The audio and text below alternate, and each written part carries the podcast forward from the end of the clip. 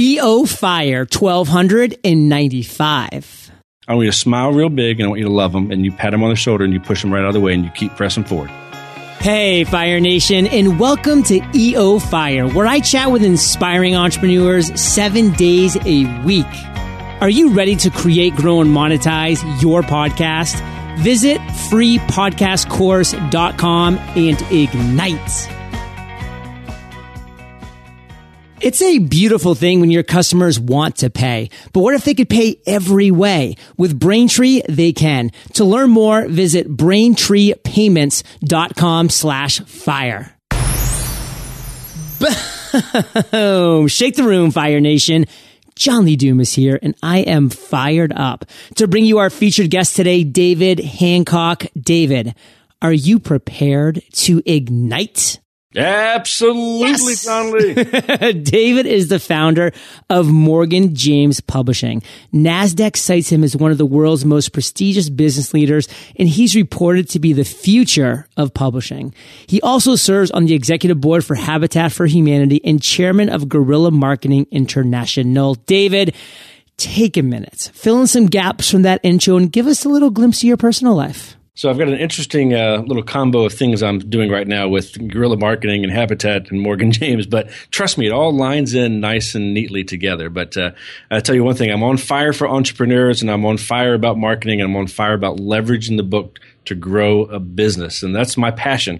And I love to give back. So our work with Habitat with others is just very, very powerful. But I swear we get more from it than they do. But it's a, it's a privilege. well, I love your use of the word fire, my friend. That's why you and I have connected and hit it off on multiple occasions. And uh, I'm looking forward to uh, futures as well. And before we dive into your past, David, because you have quite the interesting past, a couple really cool stories. Let's talk about today. Let's talk about present times because Fire Nation is made up of entrepreneurs and small business owners who are looking to create viable businesses. And to do a viable business, you have to have a revenue coming in the door. So, David, how do you today generate revenue? Awesome. Well, as a publisher, that's where we generate revenue. That's where I personally generate revenue. We sell books and we sell books to the trade, meaning bookstores, libraries, um, wholesalers, whatnot. That's my revenue stream. And the way I look at it, and you entrepreneurs will love this, I have 2,700 streams of income. So I am a true believer of multiple streams of income. that is the definition of not putting all of your eggs in one basket. And David, let's dig in a little bit on this. Now, you don't have to get specific with you personally, with numbers or anything, but how does a publisher generate revenue? So for publishers, it's all about the, the book sales. Really, it's, it's it's moving the books to the bookstores. So you think that people who read books are paying the publishers' bills, and they are kinda because they have to buy the book from the bookstores. The bookstore keeps usually half or more, and we make money by selling them wholesale to those bookstores. So a typical twenty dollar book, you know, one of your favorite books, we'll get $10 or so from the bookstores, and that's where we make money. Of course, we have to pay for printing, warehousing, commissions, royalties, and whatnot out of that, but that's where we generate revenue. You know, some publishers offer other follow on services and sales to their authors to generate funds. We don't. We just keep it simple. We only make money from selling good quality books that are going to help entrepreneurs down their path, and that's where we make money. So whenever I've heard anybody talk about you, they've always referred to you as the entrepreneur's publisher in some way, shape, and form. And I've been always very impressed in every conversation that we've had and from what everybody that I've always had conversations about you has said. And that's kind of what I want to get into really quickly because, you know, a lot of people see like Amazon and they see the self publishing and Kindle and KDP and they really feel like you know the major publishers of the world are in trouble and you hear in the media and you know who knows what to believe. But can you kind of talk about where we're at right now in this world and how things might have been kind of changing over the last 10 years yeah, absolutely.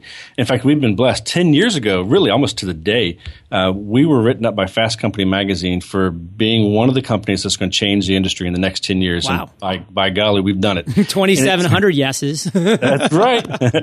but it, for, for publishing, it's all about the relationship. And what's really hasn't changed, and this is why publishing is struggling, is that it is about the relationship. We have a tremendous passion for trying to add value of a traditional house, and that means credibility, a quality product, distribution, and, and, and people discovering, you know, our entrepreneurs works so far out of their current circle of influence it's just ridiculous but we like to add value of that but stay out of the way of the entrepreneur publishing for years has been a business about uh, authors being commodities and doing what they want and the authors being the least important part of the process.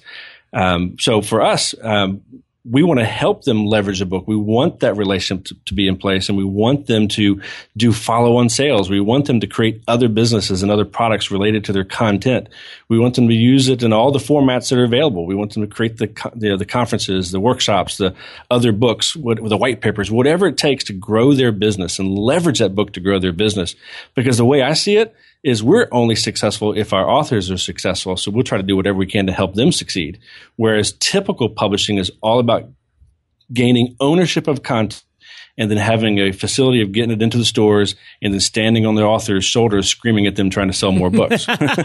what I love about you, David, is you get it. Like you understand that in a lot of cases, a book is the foot in the door of a potentially very lucrative, lucrative long-term relationship. So Fire Nation, you need to build a business, a funnel. You need to build a stream of revenue from that book that's not just that book sale alone. That is the foot in the door. That's like, hey, here's a ton of value. Now, if you might want more, like here's a way you can get that as well. And so we're going to talk about that in a little bit. But first, David, you've had 10 years where you have really been changing publishing and been doing some really cool things, but it hasn't all been a rainbow and lollipops. I mean, you've had your ups, you've had your downs. We all have as entrepreneurs. So take us, Fire Nation, to your worst entrepreneurial moment to date and tell us that story.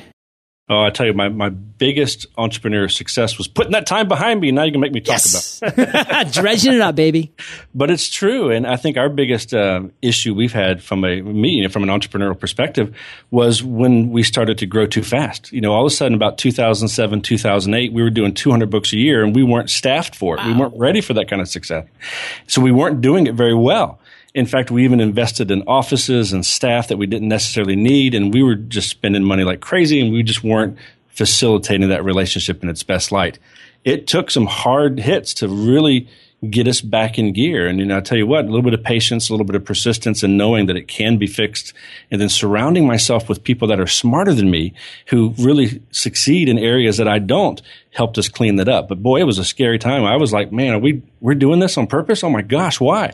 But uh, it's all about maintaining a little bit of balance. You know, I was so out of balance back then. I had no time for my faith, my family, my food, or even fun. Um, but it was all about trying to facilitate getting these books done, and it, it just it wasn't good.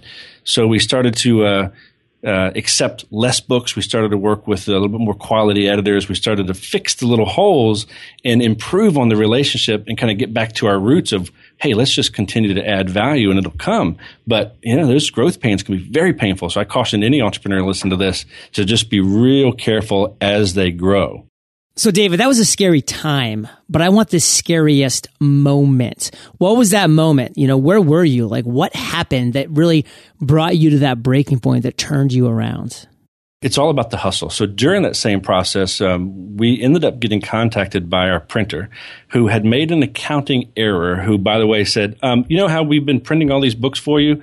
We've been forgetting to bill you and or forgetting to take it out of the proceeds as we sell it. You owe us one hundred forty-seven thousand dollars. Well, It'd be great if you would just send us a check tonight. Yeah, cashier check preferably. We were in growth mode, man. We had no money. so I'm like, what? So it really took us, you know, tightening our belt and really getting focused and, and stepping up and, and getting out there and being uncomfortable and talking about what we're doing and, and leveraging the relationships we had and trying to, you know, get out of that. But it worked. It worked out good. We, have, we had such a great relationship with our printer and our distributor. We hopped on the phone and said, hey, this is where we're at. We worked it out. And sure enough, within 90 days, we paid it off and things have been going smooth ever since. But that whole growth thing, it was like it was just scary. But that was the single scariest. But I thought we were going to shut our doors. Not many people know that, by the way. Wow, love it. That's what I try to pull out, David. Every interview, one of these golden nuggets. And what I'm getting from your story is that growth is good but it has to be controlled growth. And Fire Nation, you have to be in control of your growth. Believe me, it is not your goal to go through the roof, you know, overnight, snap of the fingers, because there's a lot of things that are going to fall through the cracks there. So definitely strive for growth, but strive for controlled growth. So that's my big takeaway, David. If you could just break down for Fire Nation in just one sentence, what do you want to make sure that we get from your story?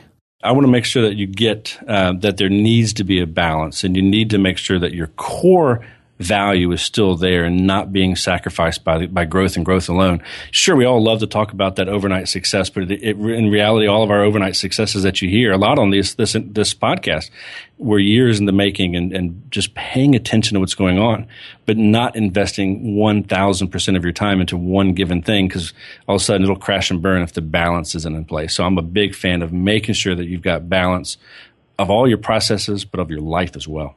David, shifting gears, but staying in that same story format in the moment. Take us to an aha moment, to an epiphany, one of the greatest that you've had thus far in your entrepreneurial journey, and tell us that story. I will take you back to before I was a publisher.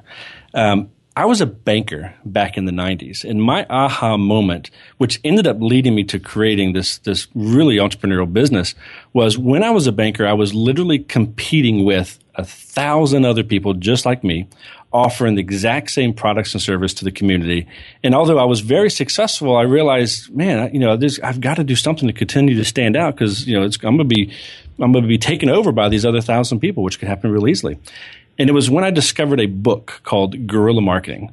That was my aha moment. I read Guerrilla Marketing. I had never heard of it before. In fact, today I, I, I, kid, but the truth is I didn't even know about Guerrilla Marketing. I don't even know where the copy of that book came from. I'm not sure if it was a divinely left on my desk, right. if I stole it, or somebody gave it to me. you, you, didn't steal. If it was divinely, it wasn't stolen. That's right. but I resonated with the book. I realized I was doing things unconventionally. I was doing things by leveraging my time, my energy, my imagination, and creating value and adding relationships or adding value and creating relationships versus what everybody else was doing. And I had an unlimited ad budget. I could spend as much money as I physically could on anything I wanted to do that even remotely, you know, tied into marketing.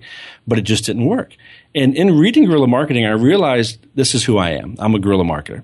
And I reached out to the author, which I think is very key. He facilitated a way for we readers to reach out to him. And I ended up hiring him as a coach, and he taught me nothing except one thing. I'm like, uh. I know, right? So he confirmed all the things that I was doing was guerrilla and that I was heading down the right path and, you know, all, all that was warm and fuzzy. It was very affirming. It was really good. I really liked it. But he said these three things to me that changed my life. He said, David, if you wanted to charge more and negotiate less, which who doesn't, right? He said you need to keep doing what you're doing because it's working. But if, but you need to, you know, add one more thing. And I'm like, what is it? But he didn't tell me yet. So then he went on to tell me that, you know, if you wanted to have people that would never give you the time of day, start begging to do business with you, begging to get on your calendar, begging to work with you, you've got to keep doing what you're doing. But you need to add one more thing. And then he went on to say that, David, if you wanted the media to call you, which I hadn't really thought about, but he said, if you wanted the media to call you when anything happened in your space, you've got to keep doing what you're doing. But you need to add one more thing. And at this point, I'm ready to strangle him. Like, Jay Levinson, what is it? Tell Jay. me. Now. So he finally said, You need to write a book. And I literally laughed out loud. I hope I wasn't too disrespectful, but he was gracious. He was very gracious. He kind of calmly you know, he calmed me down and said, David, all these seminars that you've been going to, all these courses you've been taking, all the things you've been learning to grow who you are have all been based on books, right? Yes, sir. He said, now all these, um, the home study courses you've been taking, all these books you've been reading, they've all been based on books. And I'm like, yeah. He says, well, you know, you need to do that as well. And finally it, it hit me like a ton of books that he was a lot smarter than me. He was making a lot more money than me. And I was paying him 10 grand to get this conversation. I should probably listen. So I ended up having that aha moment and I said, okay, I could do it. You know, I had those same fears everybody else does. Who wants to listen to me? Who wants? Who, what, what could I possibly say that somebody could could understand? And he helped me understand that I only needed to write a quality product that somebody could walk away with at least one good idea from. But I could leverage the fact that I wrote it and that I am the authority in that space. And sure enough, I did it, got it published, and doubled my already six figure income. And the only thing I did different was yesterday I was a, a hustler in a good way uh, successful hustler in a good way. And then the day after, I was a well, the next day, not eight months later, I was a you know recognized authority in my space, and it was like that changed my life. And I just leveraged the heck out of that book, and that was my aha moment. And then, as you know, I realized that traditional publishing was broken, self publishing was limited, and I said, well, maybe we should start our own. Hit me like a ton of books. David, I want you to know I caught that, brother. You tried to slide that under the radar. I wanted to pull that out for Fire Nation. I love that phrase. And something that I really want to personally dial in on that you shared is that you paid a lot of money, $10,000 to essentially have somebody tell you, keep doing what you're doing. And then, of course, with a caveat of write a book. But Fire Nation, you need to understand the beauty of that. It's the beauty within the simplicity of that statement because David got confirmation that what he was doing was right. And that might be like, okay, well, the guy just told him to keep doing what he was doing. How's that super valuable? It's super valuable because now David has the conviction from somebody that he knows, likes, and trusts to keep charging straight ahead on the path that he's on. He wouldn't spend time questioning, maybe deviating and pivoting from something that was going to be a success. So that was worth every penny and then probably 10x more. So that's my big takeaway, David, from what you were sharing in the aha moment story. What do you want to really make sure Fire Nation gets? You know, that's really it. I always encourage entrepreneurs to to to surround themselves. So it's like my father taught me with people that are smarter than than ourselves. And I think the best way to do it is to find a mentor, hire a mentor, hire a coach, join a mastermind, get around people that are smarter smarter than you, and definitely uh, being successful because you can learn and you can get the affirmations that you're heading in the right direction. But you can definitely take it to the next level. So that's that's the key for me. And I encourage all of our authors to make sure there's a very simple path for the reader to get great content out of their books, but really, ultimately, we want them to get out of the book and into their lives so they can be hired as a coach, so they can, they can be the one, the authority that they bring to their next conference. It's it's part of that that endless cycle. It's awesome. What's your biggest weakness as an entrepreneur?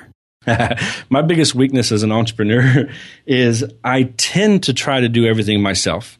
And I tend to keep falling back into that thing of getting involved in areas that I don't need to be. So really weekly, I have to remind myself I've got somebody to do that. So delegation is my biggest weakness.